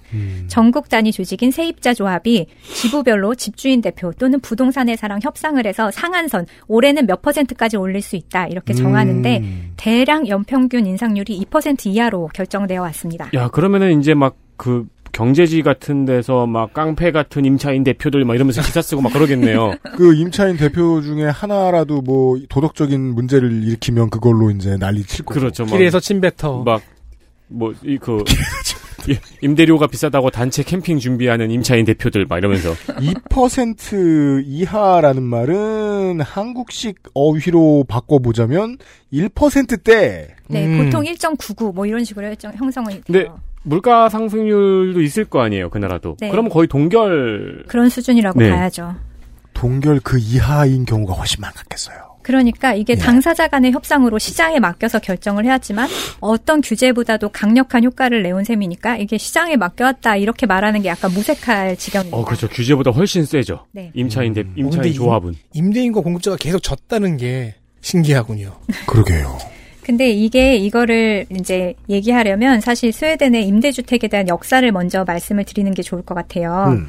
어, 스웨덴은 지금 이제 임대주택에서 사는 사람의 인구가 전체의 30% 정도가 되는데 30%요? 네, 그 중에 음. 15%가 공공에서 공급한 것이고 이제 나머지 15%가 민간에서 공급한 것인데 음. 그렇다고 해도 여기를 약간 사회주택이라고 봐야 하나 이런 이래서 공공성이 강하기는 해요. 음. 근데 이게 역사적인 맥락이 있어요. 네. 뭐냐면 이제 스웨덴이 중립국이잖아요. 네. 그래서 제2차 세계대전이 있었을 때 스웨덴은 중립국의 지위를 이용해서 전쟁의 포화를 피했습니다. 음. 그래서 당시 유럽은 전쟁이 끝난 이후에 전 유럽이 거의 황폐화되고 기관 시설이 다 파괴됐죠. 음. 그래서 모든 게 물자가 부족한 거예요. 음. 근데 스웨덴은 살아남았잖아요. 그렇죠. 음. 러니까 공장도 있고 물자도 있고 그러니까 어, 유럽에 있는 나라 곳곳에서 스웨덴에다가 물 물건을 이제 수출을 스웨덴에서부터 수출을 하기 시작한 거예요. 음. 그러니까 스웨덴이 정말 2차 세계 대전 이후에 화랑도 이런 화랑이 없을 정도로 경제가 막 부흥하기 시작했어요. 돈이 알아서 굴러 들어오는. 정말로. 음. 그래서 이제 물자를 공급하느라 경기가 대화랑이니까 공장을 다 돌려도 이게 수출 물량을 감당할 만한 일자리는 많은데 사람이 없는 거죠. 음, 구인난. 이 네. 하- 한국 전쟁 때 일본처럼 음. 어, 그런 셈이에요, 진짜. 국가적 구인난. 그래서 어, 전국 각지에서 일자리를 찾아서 도시로 몰려왔지만 여전히 손이 부족했습니다. 그래서 스웨덴은 일자리를 채우기 위해서 이때부터 적극적인 노동 이민 정책 을 펴요. 그래서 당시에 스웨덴에서는 뭐 배를 타고 핀란드나 이런 데 가서 스웨덴으로 와라. 스웨덴에 일자리가 많다. 이렇게 구인 광고를 하기까지 했었다고 어, 해요. 그래서 배 태워 가지고 오는 거예요. 네, 배 태워서 오는 거예요. 그리고 핀란드 사람들은 또 스웨덴어를 좀 잘하거든요. 음. 그러니까 핀란드는 1순위, 그 다음에 저 멀리까지 가서 이탈리아, 그리스, 폴란드, 루마니아, 헝가리, 유고슬라비아, 세르비아, 심지어 터키에서도 스웨덴 가면 터키 사람도 되게 많거든요. 음. 그래서 이렇게 일자리를 찾아서 이민을 왔습니다. 인종의 용광로. 정말로 가면 지금 스웨덴 사람들의 성을 보면 그러니까 스웨덴 성은 거의 다 무슨 무슨 무슨 손 아니면 무슨 퀴스트 무슨 음. 말름 뭐 이런 식으로 끝나요. 네. 근데 그런 성이 아닌 동유럽이나 뭐 이탈리아나 터키나 이런 성들도 많이 있어요. 그럼 이 사람의 이제 할아버지 때에서 이, 이쪽으로 이민을 온 거죠. 음, 정착한 지 한 세기쯤 됐다라고 보면 좋을 것이다. 네. 음. 한 세기까지는 아니고 2차 한- 세기가 좀안 되죠. 대전이니까 반세기 좀 넘었겠네요. 네. 그래서 어, 밀려오는 이민자뿐만이 아니라 농촌에서 도시로 이주하는 인구도 크게 늘었고 이로 인해서 대주시 대도시 에 당연히 주택난이 어, 발생을 했겠죠. 그렇죠. 그러자 당시 집권당인 3인당이 1965년부터 10년 동안 매해 10만 가구씩 총 100만 호의 아파트를 건축을 했습니다. 음, 이게 네. 엄청 대단한 거예요. 이게 100만 프로그램이라고, 그러니까 뭐 100, 100만 가구 프로, 프로젝트, 100만 가구 프로그램 뭐 이렇게 말하는데 음. 이 100만 가구 정책을 펴는데요. 이게 이제 스톡홀름 중심 또는 외곽에 지금도 남아있는 오래된 아파트 대부분 이때 지어진 거예요. 아, 스웨덴 주공. 네, 스웨덴 주공 아파트. 음. 그래서 이 100만 가구 정책은 스톡홀름 이외에도 전국을 대상으로 진행한 것으로 스웨덴의 대도시인 예테보리, 말뫼, 웁살라, 린셰핑, 룬드, 우메오, 헬싱보리 등에서도 이런 도시 이름 오랜만에 들어보시죠. 음. 이때 여기 가도 당시에 지어진 공동주택을 쉽게 찾아보실 수가 있습니다. 거의 약간 그 산업으로 한 시대씩 꽃 피웠던 도시 아닌가요? 어, 맞아요, 맞아요. 네. 그래가지고 이제 1970년대 스웨덴 인구가 800만이에요. 네. 그러면 이게 100만 가구를 공급했다 8분의 했잖아요. 1을 8분의 1. 그러니까 전, 전체 인구의 13%인데, 근데 혼자 살지 않잖아요. 이 그쵸. 당시에는 보통 4가구, 네, 네. 네. 가구, 네. 네. 명이 이제 음. 4인 가구였단 말이죠. 그러면 4인 가구를 나누기로 해보세요. 그러면 인구의 절반이 구주- 거주할 수 있는 정도의 아파트를 인구, 공급한 거예요. 인구 둘 중에 하나한테 집을 준 거예요. 네, 그런 예. 셈이에요. 우리나라로 치면은 2천만 호를 공급한 거네요. 그런, 그렇죠. 그런 네. 셈이죠. 그러니까 와, 진짜 황금기였군요. 네, 그러니까 이때는 돈이 나라에 정말 많이 들어오기 때문에 나라가 이런 이런 프로젝트를 진행 할 수 있었고 이제 중앙에서 지자체에 예산을 내려 보내서 지자체에서 각각 자기들의 형편에 음. 맞게 아 이렇게 땅을 사가지고 공급을 하게 한 거죠. 음. 번영의 흔적이네요. 네, 정말 이 당시에 그래서 이 스웨덴의 이 공공 아파트는 번영의 상징이었고 음. 그 전까지는 스웨덴의 목조 주택이 많았는데 이건 콘크리트로 지었거든요. 음. 그러니까 이 당시엔 정말 새로운 주택인 거죠. 그렇죠. 음. 또 아파트 형식도 많았고. 음. 근데 이 100만 가구 정책의 목표는 이제 단순히 인구 증가에 따라서 주택을 공급하는 것이 아니었습니다. 음. 이때 이걸 하면서 스웨덴의 대부분의 정책을 찾아보면 어떤 철학적인 이렇게 뭐라 고민의 흔적이 되게 많이 녹아 있어요. 그래서 100만 가구 정책은 일상의 문제를 해결하는 것을 넘어서 이민자를 포함한 여러 유형의 사회적 그룹을 한 공간에 수용해서 사회 통합을 추진하기 위한 것이었습니다. Social mix. Social mix 맞아요. 네. 그리고 그 당시만 해도 우리는 사실 이민자를 받을 때 통합시키는 걸 원칙으로 하지만 여기는 다문화주의를 이미 70년대에 수용을 했어요. 그래서 이 사람들을 스웨덴인으로 만드는 게 아니라 자기 문화를 자랑스럽게 뭐, 뭐, 여기어서 스웨덴 문화가 다채로워지도록 하는 걸 목표로 음. 삼았었거든요. 한국어로 스웨덴인이 되지 말고 너희 당신들이 여기서 계속 살면 그것이 네. 스웨덴. 네, 그래서 이제 여러 유형의 사회적 그룹을 한 공간에 수용해서 사회 통합을 촉진하기 위한 것이었습니다. 어, 근교의 학교, 병원, 도서관, 커뮤니티 공간 등을 조성해서 민주적인 공동체를 구축하는 것, 이게 100만 가구 프로젝트의 목표였습니다. 음. 최근에 어떤 부동산 정책을 말한 분도 딱 요 말 그대로 하시더라고요. 뭘요? 이렇게 근교에 이렇게 학교, 병원, 커뮤니티 음. 공간을 조성해서 민주적인 공동체를 만들겠다. 공공주택 공급하면서 이런 말씀 하시더라고요. 뭐 실제로 그 농어촌 지역에서는 이게 많이 운영이 되고 있고 성공적인 곳들이 없지는 않습니다만 스웨덴은 모르겠습니다. 근데 이게 이 당시에는 이렇게나 자랑스러운 곳이었고 그랬는데 지금은 이곳을 찾아가 보면 이게 다 개토화가 되어버렸어요. 뭐 예상- 슬럼가가. 예상된 결말이죠. 예, 그래서 화랑일 땐 신나니까. 그리고 외곽 쪽에 많이 짓기도 했고 음. 그리고 이제 세대가 워낙 많다 보니까 빠져나갈 때도 그, 또 금방 빠져나가게 되고 음. 네. 그래서 이제 조금 전에 말씀드린 이 임대료 상한선 폐지에 대한 것이 이게 연관이 되는데 아무튼간 지금은 이곳이 게토의 대명사 또는 이제 스웨덴 사람들이 말할 때도 no-go zone이라고 불러요. 가지 가- 마. 음, 가면 안 되는 곳. 음. 어. 그래가지고 그 당시에는 이 공, 가장자리 공공 아파트가 이제 지구촌이라고 불렸는데 지금은 음. 이렇게 no-go zone이. 네, no-go zone이 돼버렸죠. 음. 물론 어떻든 간에 지금은 이렇지만 그 당시에 70년대 75년까지 공급했던 이거는 피차 서로 다를 것 없는 환경에서 노동을 하고 비록 생긴 것도 다르고 언어도 달랐지만 자연스럽게 이웃이 되면서 사회 통합을 촉진했고 또 음. 당연히 집값도 잡는 효과를 톡톡히 봤었죠. 음. 생활이 안정되고 돈이 많으면 사람이 너그러워지거든요. 음. 그럼요. 문제는 호황일 때 늘려놓은 인프라가 돈의 흐름이 줄어들거나 동맥경화 현상이 일어나면 어떻게 변화하는가의 문제입니다. 네. 네. 그리고 이제 이때 형성된 이 임대주택에 대한 전통 같은 게 있잖아요. 뭐, 이, 뭐, 집값이라든지 여러 가지 인프라라든지 이런 게 그게 기준이 되다 보니까 여기에서 크게 시장의 흐름에 유동치지 않고 움직이게 돼요. 음. 그러다 보니까 임대료를 마음대로 올려받기가 어렵죠. 음. 그러다 보니까 수익을, 수익이 안 나니까 민간 공급이 거의 중단이 된 거예요. 아, 네. 한국에서는 결코 생각할 수 없는 것이 한국을 비롯한 뭐 북미의 나라들도 마찬가지고 지금 중국도 마찬가지인, 마찬가지인 것으로 알고 있습니다만 부동산에 돈이 들어오면 그걸 부동산이 잡아먹고 뱉지 않아요. 사람들이 돈을 좋아해서 언제나 확충하고 싶어 하는 건 부동산인데 그러니까 왜냐면은 수익률이 제일 좋으니까 네. 이건 상상도 할 수 없어요. 다른 어떤 시장에 투자하는 것에 비해 수익률이 부동산이 안 좋아. 그래서 시장이 부동산을 포기해. 그런 일이 있었다는 거잖아요. 오랫동안 그렇죠. 스웨덴. 그렇죠. 테마가 죽어버렸습니다. 네.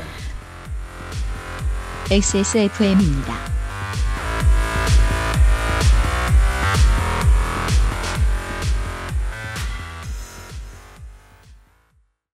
투쓰리에서 헤어로스까지 XSFM과 함께한 5년 빅그린이 자연에서 해답을 찾아갑니다. Big Green 건강한 변화의 시작. 빅그린 헤어케어 시스템. 67년이었지 아마 종로의 작은 한의원이었어 진도산 구기자 청궁 당귀 숙지황 음, 좋다는 건 죄에 넣고 불순물을 제거하며 8시간 정성껏 다려냈지 임금님께 올린 그 방식 그대로 말이야 부드럽고 달콤한 전통의 쌍화차 요즘 사람들은 그걸 더 쌍화라 한다지 현대인에 맞춘 프리미엄 한방차. 더 쌍화. 세계에서 유일하게 카본 소재로 제작한 프리미엄 노트북 레노버 싱크패드 X1 카본, X1 요가. 내 비즈니스, 내 삶의 프리미엄을 더해보세요. Lenovo for those who do.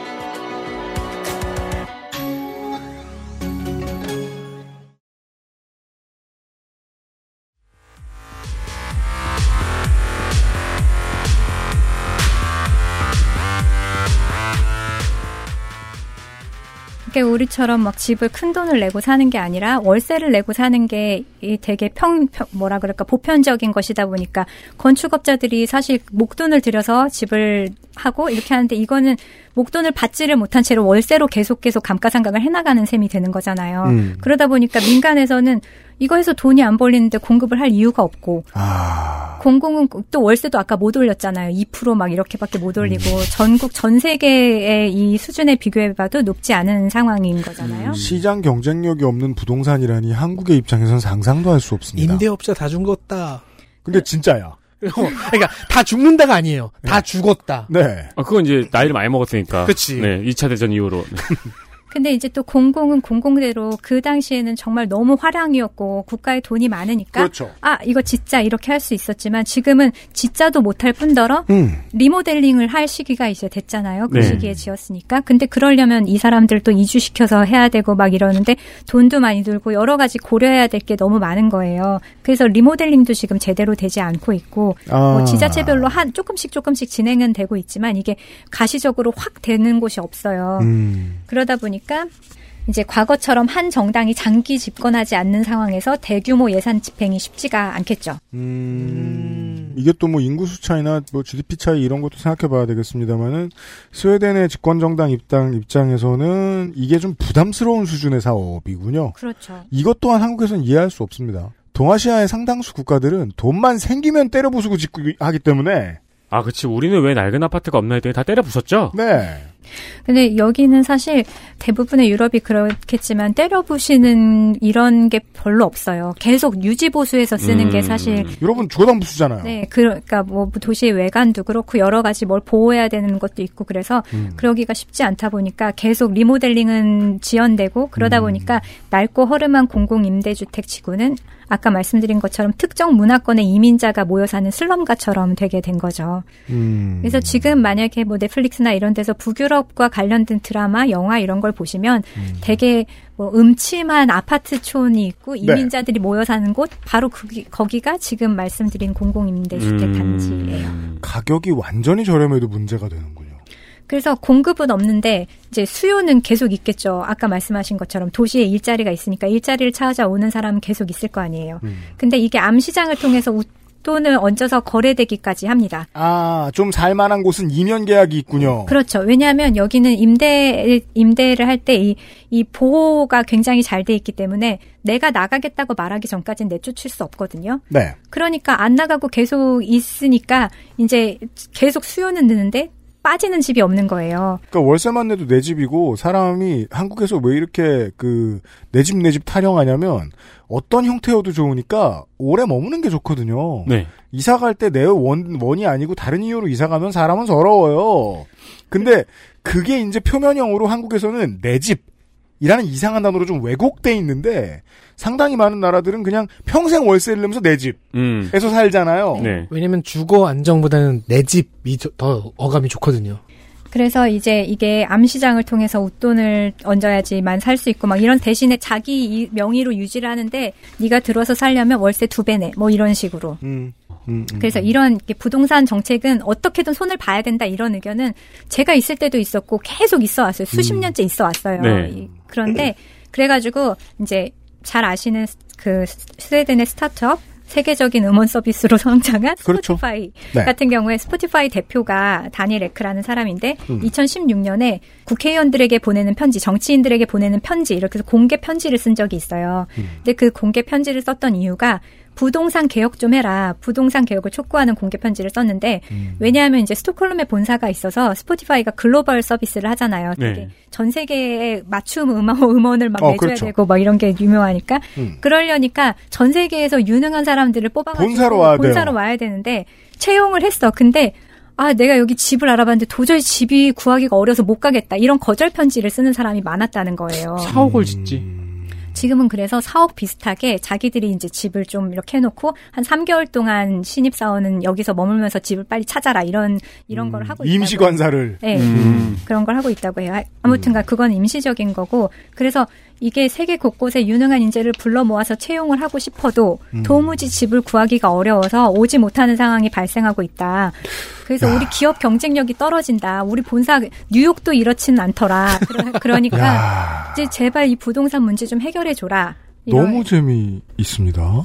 이런 편지를 썼어요. 모든 게 우리가 사는 한국과 정반대예요. 네. 한국에서 젊은이들이 뭐에 분노해 있냐면 옛날에 쌀 때 집 산 사람들이 수도권에 눌러박아 있으니까 청년들이 그것 때문에 살 기회를 박탈당한다고 얘기하잖아. 음. 근데 스웨덴은 결과는 같고 이유가 정반대예요. 나라가 보호를 해주는 바람에 비슷한 가격을 내고 평생 살 수 있게 된 거예요, 어른들이. 그 사람들이 탐욕스러워서가 아니야. 국가가 지켜주기 때문이지. 네. 이럴 수가 있나. 그리고 이제 그 공개 편지 안에는 어, 나머지 두 가지 조건이 또 들어 있었어요. 뭐예요? 총세 가지를 요구를 했는데 하나는 아까 부동산 개혁, 음. 그다음 두 번째는 스톡 옵션을 주고 싶은데 스웨덴의 세법이 너무 엄격해서 이거 스톡 옵션 주기가 너무 어렵다. 세법 좀 개정해 달라. 음. 이때는 이제 IPO 하기 전이니까. 그리고 세 번째는 학교 안에 코딩이라던가 이 기술 관련 수업을 좀 늘려달라. 이거 음. 계속 이렇게 착한 교육만 하면은 우리 인재들 글로벌에서 경쟁하기 힘들다. 이런 내용을 담은 음. 이세 가지를 전달을 했었고. 야, 잘 수행되던 삼인주의가 꼰대가 될 수도 있군요. 그러게요. 정말 몰랐습니다. 네. 하지만 참고로 스포티파이의 본사는 아직도 스톡홀름에 있습니다. 아 근데 이런 식의 전개는 전혀 예상을 못했어요. 네. 저는 한국의 특히 수도권에 그 과열된 부동산에 여기서 여기저기 치이면서 들여다봐도 모르겠고 그래서 치이다가 쫓 서울 바깥으로 쫓겨나고 이런 삶을 지금까지 살아왔는데 음. 그럼 당연히 생각을 하, 하죠. 아 이거 좀 가격 좀 낮아졌으면 좋겠다. 근데 여긴 지금 아무 열기도 없는 게 문제라는 거예요. 네. 그리고 아까 이제 세민 에디터님 말씀하신 대로 사옥을 지어도 되기는 되겠죠. 네. 지을 만한 능력도 될 테고. 근데 스웨덴은 대기업에서 그렇게 복지를 앞서 나가지 않아요. 그러니까 어떤 대기업이 너무 뛰어난 복지를 하면 이게 급여로도 정산을 해야 될 거고 모든 이게 뭐 동일 임금 동일 노동이 완전 지금까지 적용되는 것은 아니지만 음. 산별 노조에서 협상을 하기 때문에 그렇죠. 비슷한 업종에서 일하는 사람은 거의 다 비슷한 혜택을 받게 돼 있거든요. 아. 그래서 이것도 한국이랑 정반대죠. 그래서 어, 저도 이거 이것이 참 뭐라 그럴까 아이러니기는 한데 우리는 대기업 가고 싶은 이유 중에 되게 많은 복지 프로그램 그렇죠. 때문이기도 하잖아요. 여긴 사실 그런 게 없어요. 그렇 그게 그리고 연대를 해친다는 생각도 하고 있고요. 한 회사가 너무 큰 복지를 제공하는 건 연대를 해친다. 그렇, 그쵸. 그러다 보니까 사실 이 차이가 별로 나지 않기 때문에 사람들이 굳이 대기업을 선호할 필요가 없는 아, 것이기도 그렇죠. 해요. 음, 아, 그러네요. 그거는 삼성의 문호조 경영에 정반대에 있는 위치네요. 너무 재밌습니다. 어, 그러니까 제 그- 머릿속에서 떠, 그 떠도는 생각들을 지금 정리하고 있으니까 제가 갑자기 굉장한 우파 자유주의자가 된 것 같아요. 우리는 지금 그런 상황이에요. 일정한 수준의 온도를 맞춰주면서 자본주의와 함께 살아가는 일이 모두에게 다 힘든 일이었네요. 네. 이게, 이게 이 황금 비율, 이 균형점을 찾는 게 참 어려운 일이고 그게 정치의 일이겠지만 스웨덴을 보면서 이게 우리하고 다른 반대쪽에서 잡기도 참 힘들겠다는 생각도 들죠. 그러게요. 야, 이러면은 저는 자꾸 경제지의 감정이 입이 되는데. 오늘은 그러고 있어요. 되기가 쉽다니까요. 네, 경제지의 제목도 글로벌 기업의 경쟁력 주기는 세입자 협회. 그렇게 쓰고 싶겠죠. 네, 네. 예. 그 레빈이 이끄는 이제 3인당 정부는 연, 연립 정부의 파트너가 되어준 아까 중앙당의 요청에 따라서 스웨덴의 오랜 주택 문제의 해결에 물꼬를 트는 차원에서 신축 아파트에 한해서만 그럼 임대료 상한제를 폐지하자 이게 검토하겠다 이렇게 발표를 했습니다. 지금 여기까지 지금 여기까지 이야기를 들으니까 이 발언이 뭐가 문제가 됐을지 어느 정도 이해가 됩니다. 이게 오랫동안 이렇게 사는 게 괜찮았다고 생각했던 스웨덴의 많은 시민들은 이러면 모든 게 무너진다라고 생각할 수 있어요. 네. 예. 그러면 신축 아파트는 협상의 대상이 아닌 거네요. 그렇죠. 네, 아, 협상의 이제- 빠지게 되는 네, 거네요. 그러면 이제 가격을 맘대로 좀 올릴 수 있겠죠. 어, 네. 그러면 또 직접적인 위협인 게 시민들의 정치력에 타격을 입힌다는 메시지로 읽히거든요. 또. 아까 말한 연대를 해치는 네.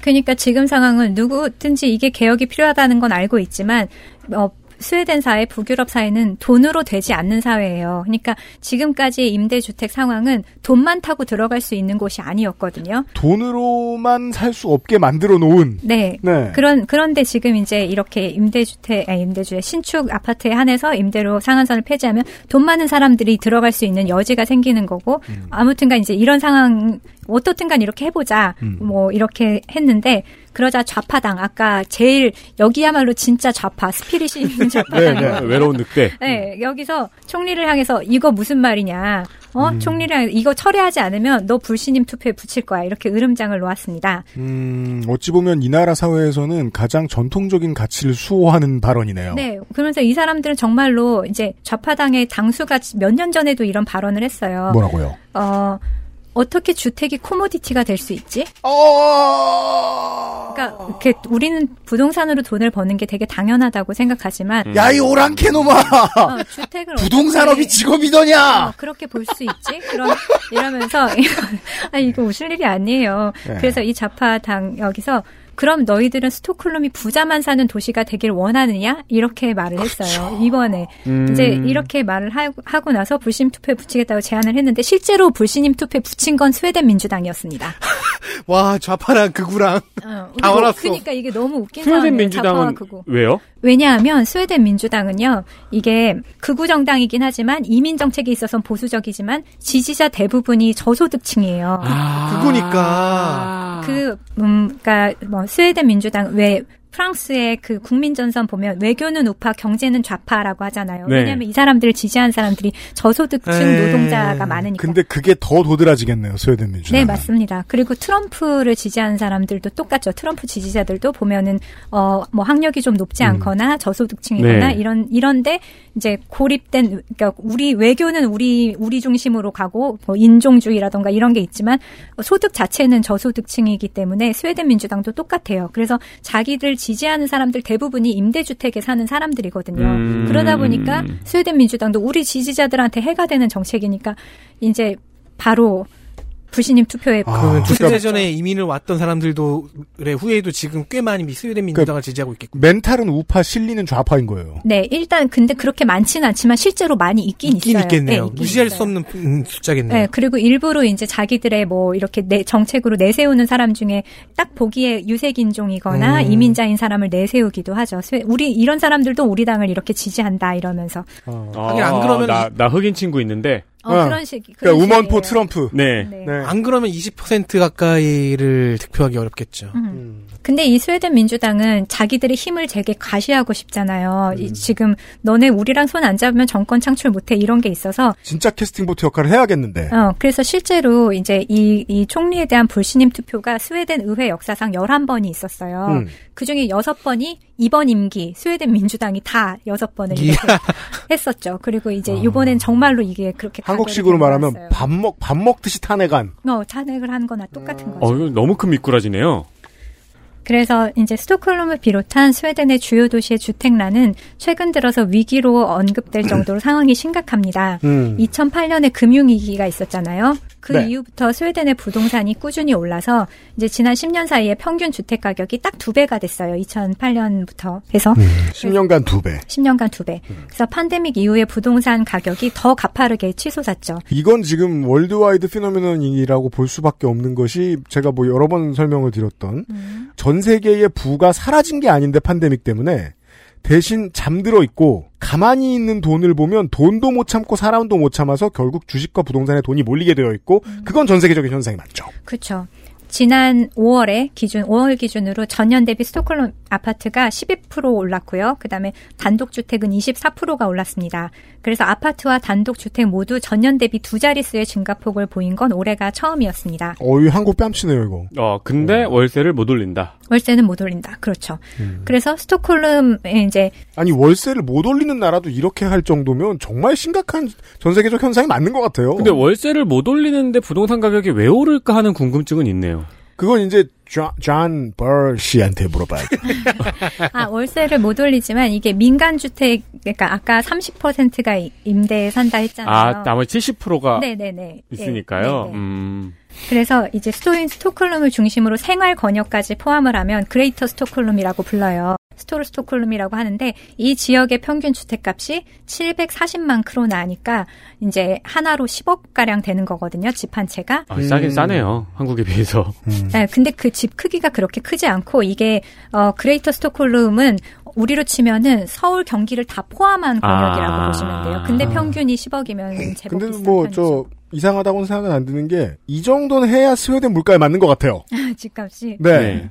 그래서 높은 세금 때문에 세금이 많잖아요. 그러니까 음. 여기선 사실 돈을 모으는 일은 쉽지가 않거든요. 음. 그 대신에 또 연금이라든지 뭐 은퇴하고 나면 여러 가지가 있으니까 돈을 그렇게 모을 필요도 없는 사회이기도 하고. 네, 한국이 지금 그걸 따라하는 중이고요, 열심히. 그래서 높은 세금 탓에 가처분 소득이 많지 않은 스웨덴 사람들한테 가장 안정적으로 자산을 증식할 수 있는 방법이 사실 스웨덴도 똑같이 부동산입니다. 아, 사람이 그건 아무리 제가 아까부터 계속 들어도 말이에요. 여러모로 어, 전후의 역사가 일본하고 데칼코만이에요. 비슷한 이유로 돈을 많이 벌었고 수십 년간 자민당과 삼인당이 해먹었어요. 정권 교체도 많이 없었어요. 근데 자민당과 삼인당이었기 때문에 정 반대로 산 거예요. 네. 그리고 스웨덴 노인네들은 삼인주의에 익숙해요. 그렇죠. 예. 그리고 일본의 노인네들은 천황에 익숙해요. 네. 그래서, 아. 그래서 이제 과거에는 사실 꼭 집을 살 필요가 없, 는 사람들도 많았어요. 임대주택에 산 사람들도 많았고 그랬는데 이제 이, 이 금융위기 이후에 아 부동산을 가지고 있으면 돈을 벌 수 있구나 이것 때문에 너도 나도 이제 부동산을 살려는 사람들이 늘어났고 음. 그래서 사실 집을 그렇게 많이 사진 않았었기 때문에 집을 사는 일이 쉬웠어요. 스웨덴에서는 그래서 음. 집값에 이제 우리 주택담보대출이라고 하죠. 마치 10년 전에 비트코인, 사듯. 음, 그래서 집값의 일부만 내고 나머지는 이제 금리도 되게 낮고 음. 100년 만기 갚는 게 100년 만기예요. 그래서 야, 삼인주의자도 그 자기 곳간에 돈 쌓이는 건 좋아하는군요. 음. 그러, 그러 다 보니까 이제 아 그래 그럼 나도 살까 이러면서 그렇지, 너도 예, 나도 예. 주택 구매에 달려들기 시작했죠. 그리고 왠지 주담대 비율도 되게 낮을, 낮을 것 같네요. 네, 이 당시엔 10이었어요. 아, 10%만 있으면 살 수 있네요. 네, 네. 와, 난 저마, 저, 저, 저 대화를 이해하지 못하겠어. 그럼 긁어 모은 사람들이 있겠네요, 그때. 네, 네. 음. 가능하겠네요. LTV 이런 것도 없을 거 아니에요. 없겠죠. 그게 어 그때가 이제 그럼 90인 셈인 거죠. 예. 수요와 공급 법칙에 따라서 주택값이 치솟았고 1918년 이제 미국의 뉴스 통신사인 블룸버그는 여기 갑자기 부동산이 과열이 되니까 음. 스웨덴의 주택 시장이 세계에서 가장 위험한 시장이다 이 정도로 꼽았어요. 그렇죠. 그리고 또 이 미국 언론들은 2000년대 중반을 겪은 다음부터 어, 미국 시민들을 위로하기 위해서라도 야 괜찮아 저 나라도 큰일 났어 이런 얘기를 되게 많이 합니다. 저 나라 부동산도 큰일 났어 이- 우리만 망한 게 아니야. 그리고 위험했네요. 그리고 예. 한편으로는 위험한 시장. 이것도 사실 암호화폐 시장도 위험한 시장이잖아요. 근데 위험한 시장이란 말은 지금 돈이 몰리고 있다는 말과 네, 같은 돈이 말이죠. 몰리고 네. 그래서 계속 뛰고 다이나믹하게 계속 무언가 변화하고 있다. 근데 원래 시장에 돈이 몰린다는 건 은행이 사람한테 꿔주는 돈이 늘어난다는 거거든요. 그게 위험성이고요. 그, 한 10년 전인가, 서울 보증공사가 거기 카피가, 음. 사기 위한 집이 아닌 살기 어, 위한 맞아요. 집이었거든요. 네. 근데 지금 여기 스웨덴 사람들은 그 반대를 깨닫고 있는 거네요. 네, 네. 살기 위한 집이 아니고 사기 위한 집. 그러니까 아 우리 우리 바보 아니야 평생 집에서 살기만 했어. 그렇죠. 아, 그렇지 집도 상품이지. 네. 그러니까 이렇게 막, 막, 뭐, 집까지 나빠, 세사는 나빠, 이런 책 유행하고. 그러니까 지금 이제 스웨덴의 주택 상황이 얼마나 과열돼 있는지 이해가 가셨죠. 네, 이해됐어요. 그런데 이런 상황에서 임대료는 올리지 못하는 거예요. 그러, 아, 불만이 부글부글 할 때가 네, 됐네요. 이제 느껴지시죠. 정치가 이게 너무 재미있는 거예요. 결국 정치의 본령은 사람들의 욕망을 어느 정도까지 풀어주고 통제하느냐의 예술이잖아요. 네. 아니 삼인주의자인들 집 사 보면 기분 안 좋겠냐는 거예요. 그러니까 즉 욕망의 벽이 삼인주의의 시스템이 돼버린 거네요. 음, 음. 한국 경제지가 보는 그 시가 그대로예요 지금. 네. 지금 이제 주택은 이런 상황인데 그런데 보시면 이제 RIR이라는 게 있어요. 그게 뭐예요? Rent to Income Ratio. 그래서 음. 월소득 대비 아, 그렇죠. 임대료 비율 음. 이런 게 있는데 이게 이제 20%가 넘으면 과중하다. 그리고 30%가 넘으면 주거빈곤 이렇게 말을 하거든요. 야 네. 그게 확실히 그래도 여전히 한국 같은 나라에 사는 사람 입장에서 봤을 때는 부럽고 철학이 우선인 정치 그러니까 정치를 하는데 철학이 우선인 나라인 건 맞아요. 음. 제일 중요한 항목을 짚었잖아요. 내가 버는 돈에서 집에 임대료에 쓰는 돈이 얼마냐. 그렇죠. 그건 사람의 행복과 직관적으로 연결이 돼 있다. 그러면 스웨덴 3인주의는 그걸 통제했겠죠. 그렇죠.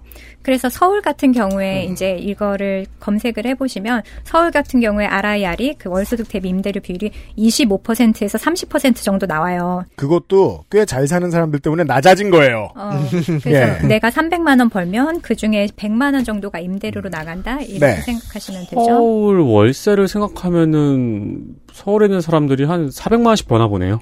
어, 그럴 수 어, 그렇죠. 거예요. 지금 생각해 보니까 저 한, 어쩌, 어떨 때는 제가 60%까지 갔던 적이 있었네요. 그러니까요. 20대는 50% 넘는 경우가 많죠. 어, 그렇죠. 그렇죠. 맞아요. 네. 그러니까 이제 서울이 30% 가까이 가는데 30% 넘으면 주거 빈곤이라는 말이 나오는 시점이 되는데 스톡홀름 몇 퍼센트일 것 같으세요? 얼마나 됩니까? 맞춰보세요. 20%가 안 되게 맞췄겠죠. 법적인 장치를 만들어. 원고에 없는 수치라서 지금 찾아볼 수가 없다. 14.57%예요. 작년 기준으로. 아니 재작년 기준으로. 음, 자, 그러니까 200만 원 월급을 받는 사람이 28만 원의 월세를 내게 해 줬다는 거예요. 국가의 통, 그러니까 국가는 아니고 어쨌든 모델링으로 인해서. 그래서 이게 이렇게 치면 정말로 괜찮은 거잖아요. 그러니까 자영업을 하시면 아시겠지만 저 네. 옛날에 카페를 했었잖아요. 예, 예. 그러면 월세가 얼마가 나간다. 그러면 아 열흘을 이제 매출이 딱 하면 아 이제 월세 월세. 벌었다. 아, 이런 생각이 드는데 네. 여기서 13.57%면 15%잖아요. 그러면 여러 집을 빌리고 싶어질 정도일 겁니다. 그럴 수도 있죠, 진짜요. 그렇죠. 시장하고 맞질 않으니까. 네. 사무실 따로 빌려. 네. 200만 원 벌 때는 뭐 그렇다 치는데 400만 원 벌 때는 실제로 두를 빌려서 써도 상관없겠네요. 그렇죠. 월요일에 집, 화요일에 집. 그러면 쉽게 생각하면 국가의 입장에서는 단순하게만 생각하면 성공이에요. 왜냐하면 노동자가 노동의 대가를 더 많이 획책할 수 있게 되었으니까. 근데 예전에는 거기까지만 생각하고 이상적인 사회라고 했을지 모르겠는데 그 이상적인 사회가 지금 화가 나서 보복을 끓고 있다는 얘기를 하고 있는 중입니다. 예, 정작 그렇게 되니까 돈이 이쪽에 부동산으로 돈을 벌 수 없으니 신축이나 리모델링이 어려워지고 뭐랄까요, 저는 그, 그, 저, 닥터 하우스가 생각, 말하는 그 재미있다예요. 정말 재미있네요. 아니 이건 정확하게 이렇게 interesting. 그러니까, 네. 그러니까 남이 지금 속 터져 죽어가는데 왜 죽는지 모르겠어. 이 얘기를 내일 이 시간에 마지막으로 예. RIR을 소개하는 조선비지의 기사 제목을 말씀드리면 좋아요. 월급의 20%라는 서울의 주거비는 비싼 것일까? 맨해튼의 절반, 상하이보단 높아. 일단 거짓말이잖아요. 이럴 때는 제가 그 헬마우스 말 중에 제가 제일 하고 싶어하는 말 있죠. 거짓말 좀 하지 마 이 새끼야. 라는 말을 전해야 되고요. 네. 행복도는 확실히 한두 가지 철학에 의한 통제로 높아지는 건 아닌 것 같 다 정도까지만 짚고 나머지 코끼리를 만져보겠습니다. 내일 이 시간에. 부국영호 소장과 돌아오죠. 소장님 수고하셨어요. 감사합니다. XSFM입니다. 글로벌 판매량 넘버원 노트북 브랜드 레노버에서 게이밍 노트북을 제작한다면 프로게이머를 위해 최적화된 리전 Y 시리즈를 XS몰에서 확인하세요. Lenovo for those who do.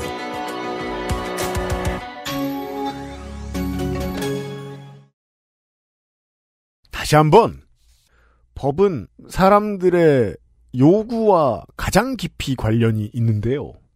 사람들의 요구가 개인적 욕망이냐 아니면 연대의 희구냐 이 둘 중에 하나로 선택하는 것이 아닙니다. 그래서 저는 마흔이 돼서야 드디어 그 말을 인정합니다. 정치는 좌우의 양날개로 간다고요. 음. 욕망도 건사하고 존엄도 건사해야 됩니다. 근데 모든 국가의 정치의 결과물은 최소 51대 49로 휘어져 있겠죠. 네. 한국은 부동산 관련된 법제도만 보고 있으면 9대 91쯤 됩니다. 먼저 먹은 자가 위너 테이크스 올. 그리고 금융소득에 대한 특혜가 너무 많습니다. 여기서의 금융소득은 부동산 가치 상승도 포함합니다. 그리고서는 지금 스웨덴의 얘기를 듣고 있는데 30대 70쯤 돼요. 주거권을 좀 더 존중하는 것. 그리고 사람들이 돈 때문에 서러울 일이 적게 만드는 것. 그쪽에 집중을 했어요. 그리고 욕망을 배려한 게 한 30쯤 되는 것 같습니다. 그러면 문제가 누적되죠. 제가 사이버 펑크 2077을 플레이하면서 이게 이 게임 플레이할 때 좀 어려운 점이 그거거든요. 시대 배경을 잘 봐야 됩니다.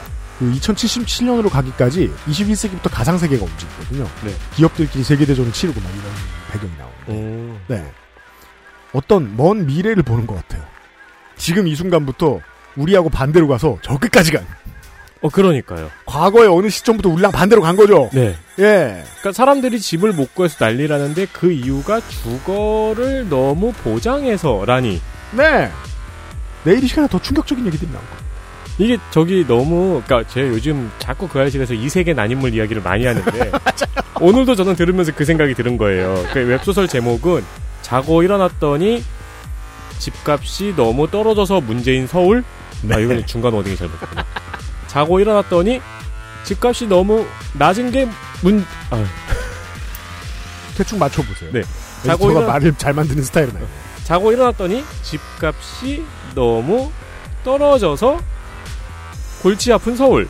그런 느낌의 이야기. 네. 내일 이 시간에 또 알려주죠. 유승균 PD와 윤세민 얘기하겠습니다. 424회 금요일 순서에 다시 찾아뵙겠습니다. 안녕히 계세요. XSFM입니다. I D W K